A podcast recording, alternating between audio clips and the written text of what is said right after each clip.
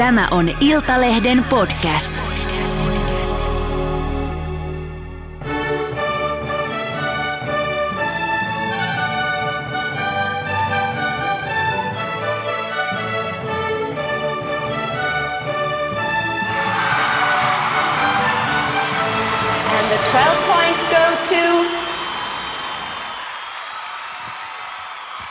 Tervetuloa Iltalehden Viisuporin pariin. Minä olen Mari Pudas ja tällä kertaa mun seurassa ei olekaan Ismo Puljärvi, joka lomailee tuolla jossain, vaan toimittaja ja Euroviisufani Mari Julku Moikka moi. sekä tuottaja, ehkä tuleva Euroviisufani Riikka Nyyman. Moi moi. Hei, mun täytyy sanoa tuosta alkutunnarista, että aina kun se tulee, niin mä ootan, että se sanoo and 12 points go to Finland. No mä tiedän, että sä ootat si- sitä. Se varmaan lukee joskus sun hauta kivessäkin, jos näin brutaalia voi sanoa. Hei, ihan ensimmäiseksi haluaisin keskustella teidän kanssa vähän UMKsta. Meidän kattelin tuossa just äsken Blogsia, tämmöistä erittäin suosittua Euroviisufanin-sivustoa, ja siellä oli kysely, että mikä, minkä maan karsinta on paras. Ja se näytti tulleen yli 3000 ääntä, ja ykkösenä äänestys ei ole vielä päättynyt, mutta ykkösenä ylivoimaisena ykkösenä noin yli, yli tuhannella äänellä on Suomen UMK ja kakkosena Melodifestivaalin. Mari, sä oot fani. Miten näin on päässyt käymään, että UMKsta onkin tullut se kaikkein suosituin viisukarsinta? Siis tämähän on ihan uskomatonta, että me ollaan nyt tässä tilanteessa todella pitkä ja kivinen tie myös meille viisufaneille, mutta koko UMKlle. Jos palataan ihan sinne UMKn alkuun. 2011 meillä oli vielä ihan niin sanotut tavalliset euroviisukarsinnat, ja yle niitä järkkäilijä oli kivaa ja näin. Mutta sitten aika puskista ilmoitettiin sitten, että nyt tämä joutaa romukoppaan nämä euroviisukarsinnat, ja me perustetaan tämmöinen uuden musiikin kilpailu. Ja Suomessa oli puhuttu pitkään siitä, että Melodifestivaalin, että vau, mikä niin kuin upea karnevaali Ruotsissa ja meillekin tällaista. Ja kun Lordi voitti, niin sitä vähän odotettiin, että nyt Suomeenkin tämä niin kuin mahtava meininki. Jostain syystä sitä ei tullut, vaan jatkettiin aika samalla kaavalla. Mutta silloin 2012, kun tämä UMK lanseerattiin, niin se lanseerattiin viisufanien näkökulmasta todella oudolla lähtökohdalla. Eli nämä uudet UMK-tyypit lauko muun muassa Hesarin nyt liitteessä näin, että Euroviisut on tahmainen ja maineeltaan kehno musiikkikilpailu, jonka on kaapannut outo kamplahko. Eli viisufanit veti tästä herneen nenään ja aika ymmärrettävästi mun mielestä, miltä susta HIFK-fanina tuntuisi, kun sinne tulisi uudet tyypit puikkoihin ja ne vähän niin kuin faneille olisi silleen, että no te olette vähän tollaisia outoja, että me nyt uudistetaan tämä koko konsepti. Laukoja taisi olla Anssi Autio, jos oikein muistan. muistaakseni kyllä näin. Niin, no, paljon on UMKssa muuttunut nyt tässä vuosien saatossa, mutta joku asia ei ole muuttunut. Anssi Autio ei edelleenkään tervehdi mua. Että kun tuossa logomossa nähtiin, ei, ei. Hänhän aikoinaan oli myös vuoden vastaamatta mulle luuriin, että tehdään tässä sitten, tehdään tässä sitten juttuja UMKsta. No terveisiä Anssi Autiolle, jos hän kuuntelee Anssi. tätä. Mutta mut, hä- hän sanoi, että Euroviisut on maineeltaan kehno musiikkikilpailu, mutta eihän siinä tapahtunut mitään sit siinä UMKn alkuvaiheessakaan, että olisi tullut, että vau, nyt meillä on upeaa musiikkia. Ensimmäinen voittaja Pernilla, kukaan ei muista enää. 2013 Krista Siegfrieds. No sehän oli. No, no joo, mutta vähän outoa tempoilua, että sit ol- oltiin niin kuin sanottu, että Euroviisut on maineeltaan kehno. Krista Siegfrieds hän voitti nimenomaan sen takia, että tällaista Euroviisuissa on, että Niin, pitää se- olla tällainen show ja ihanaa. No sitten kaksi vuotta myöhemmin Pertti Kurikan ni- nimipäivät. No nyt pitää lähettää sellaista, että että niin kuin ei ole Euroviisu. Ja aina, kun Suomi lähtee katsomaan jostain sanakirjasta, mikä jotain mystistä ei, Euroviisubiisi. niin, niin, ja lähdetään tekemään sellaista, tai ei lähdetä tekemään sellaista, niin me ollaan kyllä todella pahasti metsässä silloin. Onko sulla Riikka tähän joku nä- oma näkemys? No kun mä rupesin miettimään sitä, että missä vaiheessa se laiva lopulta kääntyi, kun musta tuntuu, että se tapahtui ihan supernopeasti. Oliko se Blind Channelin vuosi vai, vai missä kohtaa se kääntyi, että yhtäkkiä UMK olikin tavallaan ehkä cool, se oli varteen otettava ponnahduslauta artisteille tulla esiin, eikä enää noloa. Ja se on mun mielestä jännää, että ihan tänäkin vuonna UMK osallistuneet artistit sano osa haastatteluissa mun mielestä jotenkin hämmentävän suoraan sen, että on, on niin kuin aiemminkin miettinyt, mutta, mutta et jotenkin nyt, nyt tänne kehtaa tulla tai jotain sellaista. Musta se on hassu lähtökohta, mutta mutta se on ihanan suorasanaista, koska niinhän se vähän on ollut. Mutta missä kohtaa se kääntyi? Se kääntyi siinä, se kääntyi siinä koronan, koronan aikana. Ehkä Erika Wigman Chicholinalla oli, oli yksi tämmöinen käänteentekijä.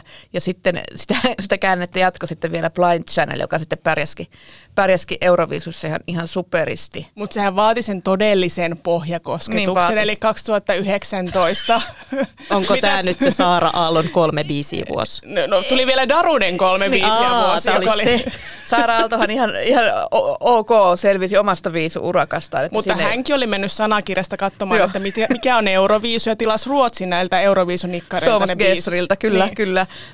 Ja joo, se vaati, se vaati tänne, käytiin todella pohjassa. Ja Darude varsinkin oli siellä sanakirjalla käynyt, koska sehän, ne kaikki kolme biisiä oli sellaisia, että ei ne ole Daruden musiikkia. Jos hän olisi tehnyt omaa musiikkia, niin hän olisi menestynyt siellä.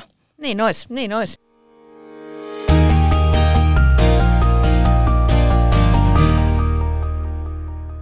Ja nyt, nyt tästä päästään sitten siihen, että Suomi on ihan oikeasti ennakkosuosikki. Että vaikka aina kuulee puhuttavan sellaisilta, jotka ei niin paljon viisuin seuraa, että "Äh, joka vuosi se Suomi on ennakkosuosikki, Suomi voittaa taas euroviisut.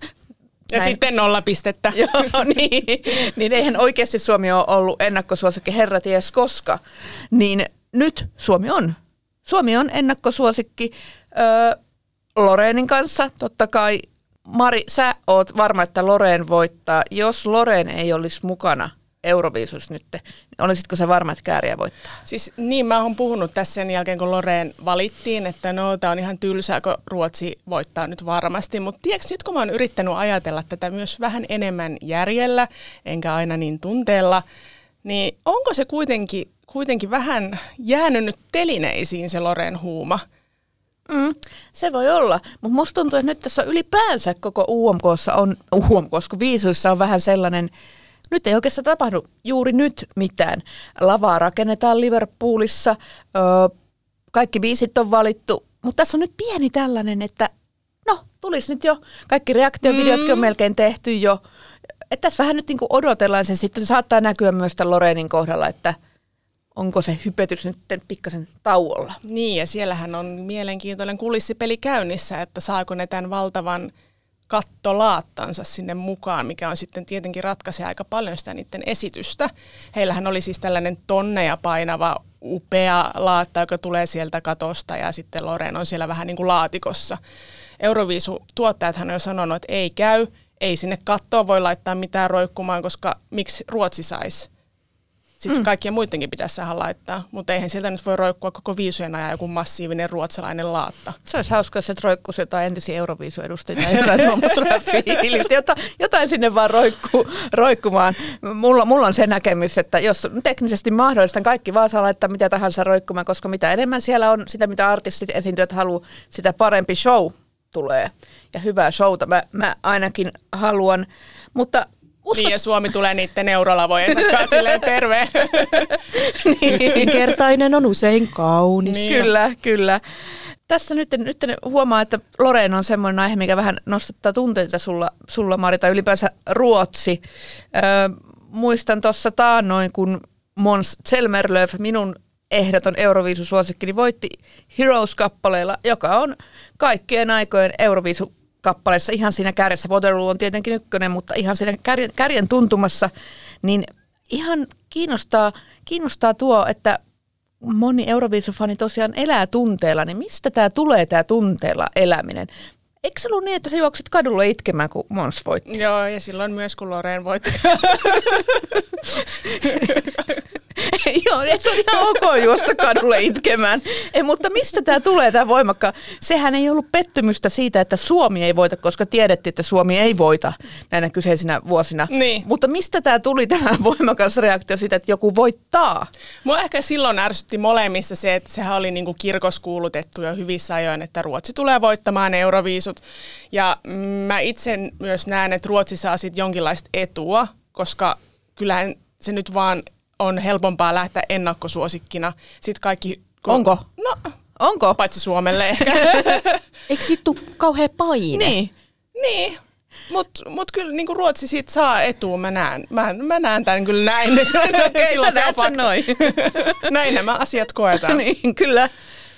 Ja joku mua siinä ärsyttää siinä Ruotsin Euroviisu hommassa. He on todella, he tietää mitä he tekee. Okei, siis tämä on varmaan osittain myös kateutta, mutta he tietää mitä he tekee. He laskelmoi sen todella tarkasti. Siellä on samat tyypit niin kuin kymmenen biisin takana suurin piirtein per Melodifestivaalen. Olisi kiva, että he olisi vähän omaperäisempiä, niin kuin tänä vuonna oli se Smash Into Pieces esimerkiksi. Mutta kuten sanoin, tässä on ehkä myös vähän kateutta. Mun mielestä Suomi voisi olla samanlainen viisumaa, ei samanlaisilla biiseillä, mutta just tällaisilla vähän rokkimaisemmilla. Me oltaisiin voitu sen Lordin voiton jälkeen lähteä sille linjalle, että okei, tämä on nyt tämä meidän juttu, tehdään sitä, mitä me osataan. Mutta sitten ollaan katsottu sitä Euroviisusanakirjaa ja yritetty kopioida sitä, mitä Ruotsi tekee, sitähän me ei osata. Eli voiko sanoa, että sä oot vähän kateudesta mennyt itkeä kadulla? No siitäkin, olisi se kiva, että mekin voitettaisiin silleen kolmen vuoden välein. Voisit sä kuvitella Riikka ikinä, että menisit kadulle itkeä Euroviisun takia?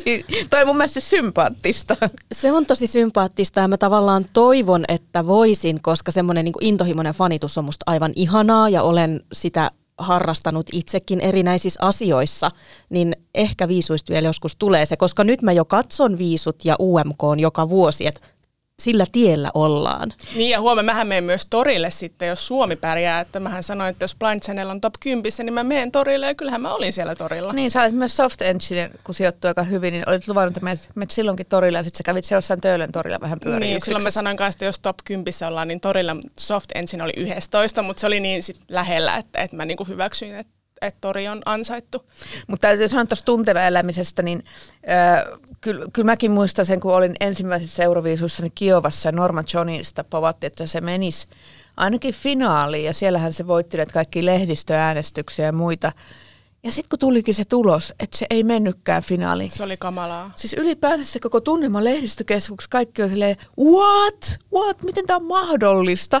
Siis en puhu nyt vain suomalaisista, vaan muistakin, jotka oli ihan niin kuin, niin kyllä mullakin silleen ihan muljahti vatsasta, ei saakeli. Että ne ei tosiaan mennytkään finaaliin. Ja he oli itsekin aika järkyttyneitä, eikö näin? Ne, oli, oli. He oli äimistyneet, koska heillekin ehkä oli tullut sitten se kuva sieltä, että tässä mennään nyt finaaliin, koska aika moni usko, tosi moni usko tähän, mutta sitten tapahtui, tapahtui jotain. Jurit. Yleisöhän sen äänesti finaaliin. Niin, sinä, kun me puhuttiin tässä viime viikolla noista raadeista, öö, mutta palataan vielä siihen aiheeseen. Sä oot sitä mieltä, että raateja ei pitäisi olla. Mä oon sitä mieltä, että pitäisi olla, mutta pienemmällä painoarvolla. Jos raadit suosisikin aina Suomea, niin olisiko sulla toinen näkemys, Mari? Ö, tosi hyvä kysymys. Tuohon on jotenkin vaikea mennä, kun sellaista tilannetta ei ikinä ole. Mehän ollaan ni- nimenomaan raati inhokkeja, jos näin voi sanoa. Mutta kyllähän siellä joka vuosi on sellaisia aivan älyttömiä niin kuin ristiriitoja. No sä puhuit Monsista. Silloinhan Italialta ryöstettiin Euroviisun voitto. Ei ryöstetty, Mons oli ylivoimainen. Mons oli ylivoimainen. Ja se ylivoima... Yleisön mielestä Italia oli ylivoimainen sinä vuonna. ei se ollut ihan ylivoimainen yleisönkään, yleisönkään mielestä. Monsterilla oli se pikkuukko mukana, joka on parasta, mitä viisussa on ikinä nähty. Jatka. Niin, ja viime vuonna Moldova yleisöäänten kakkonen, ja raadithan suorastaan vihas sitä. Norja 2019 yleisöäänten ykkönen lopputuloksissa. Seitsemäsköhän he lopulta sitten oli, koska raadit rankkas loppupäähän. M- Muistat, sä, sä olit silloin siellä. Joo. Mi- menikö Norjalla tunteisiin, että heiltä vietiin tämä voitto tälleen? Joo, satuin, ö, sillähän on, biisillähän on suomalainen biisin tekijä, ja tota, Henri Tala, ja, ja hän, Tala oli sitten näin hänet tota, noin heti sitten siinä, kun lähetys oli loppunut ja poistuttiin viisuareenalta, niin kyllä hän sadatteli hyvin voimakkaasti tota, noin, niin, että niinku, niitä raateja, että kun olivat kuitenkin yleisöäänessä niin menestyneet. Että aika voimakasta sadattelua tuli, mutta en nyt vitsi kaikkea tässä, tässä toista, jos tässä on jotain alaikäisiäkin kuuntelijoita. Mutta tota, Mutta tämä on nyt se, mitä mä vähän pelkään, että käykö kääriälle nyt sitten näin, että, että he, sähän olisi yleisöäänis ykkönen, mutta mitä on sitten nämä Raadin mielipiteet lopulta? Ni, niin, niin, mä en kuitenkaan usko, että siellä Eurovi, Euroviisussa mitään Suomi vihaa on, tai että Ei, raadit, ei. raadit antaisi huonot pisteet sen takia, että kyseessä on Suomi. Ei, mutta kun me ollaan vähän niin kuin uno, semmoinen niin unohdettu maa. Niin, mutta mikä se sun vastaus on? että jos raadit suosiski aina Suomeen, niin... No palataanko kymmenen vuoden päästä tässä lähetyksessä sit siihen asiaan, jos tämä nyt kääntyy tästä? jos, jos tämä kääntyy.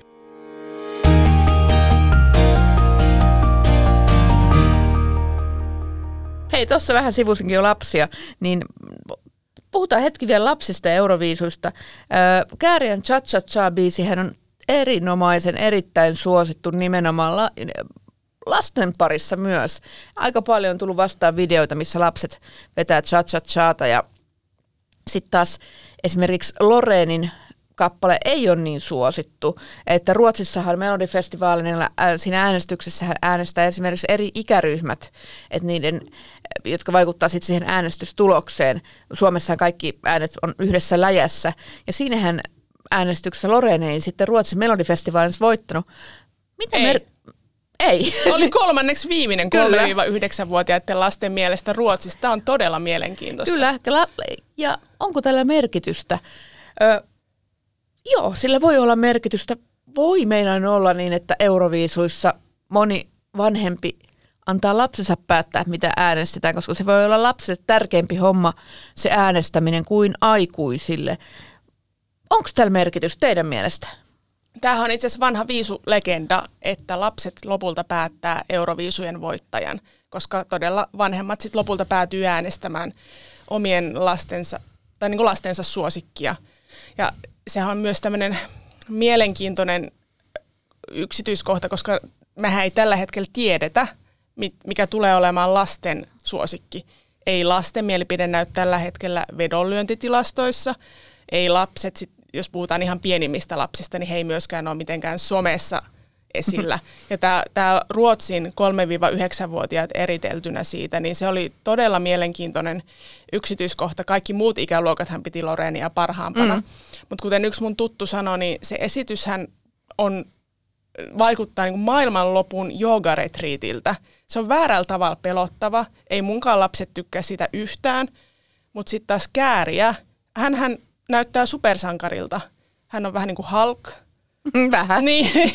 Ja siis siinä on jotain alussa pelottavaa, mutta se voi olla niin kuin lapsille hyvällä tavalla. Kiehtovaa. Niin, siis, ja sitten se muuttuu täysin vähän jopa lasten lauluksi. Niin mä luulen, että, että me ollaan kyllä tässä etulyöntiasemassa sitten. Se voi olla, se voi olla. Öö, mä, en, mä en ihan ole siitä täysin varma.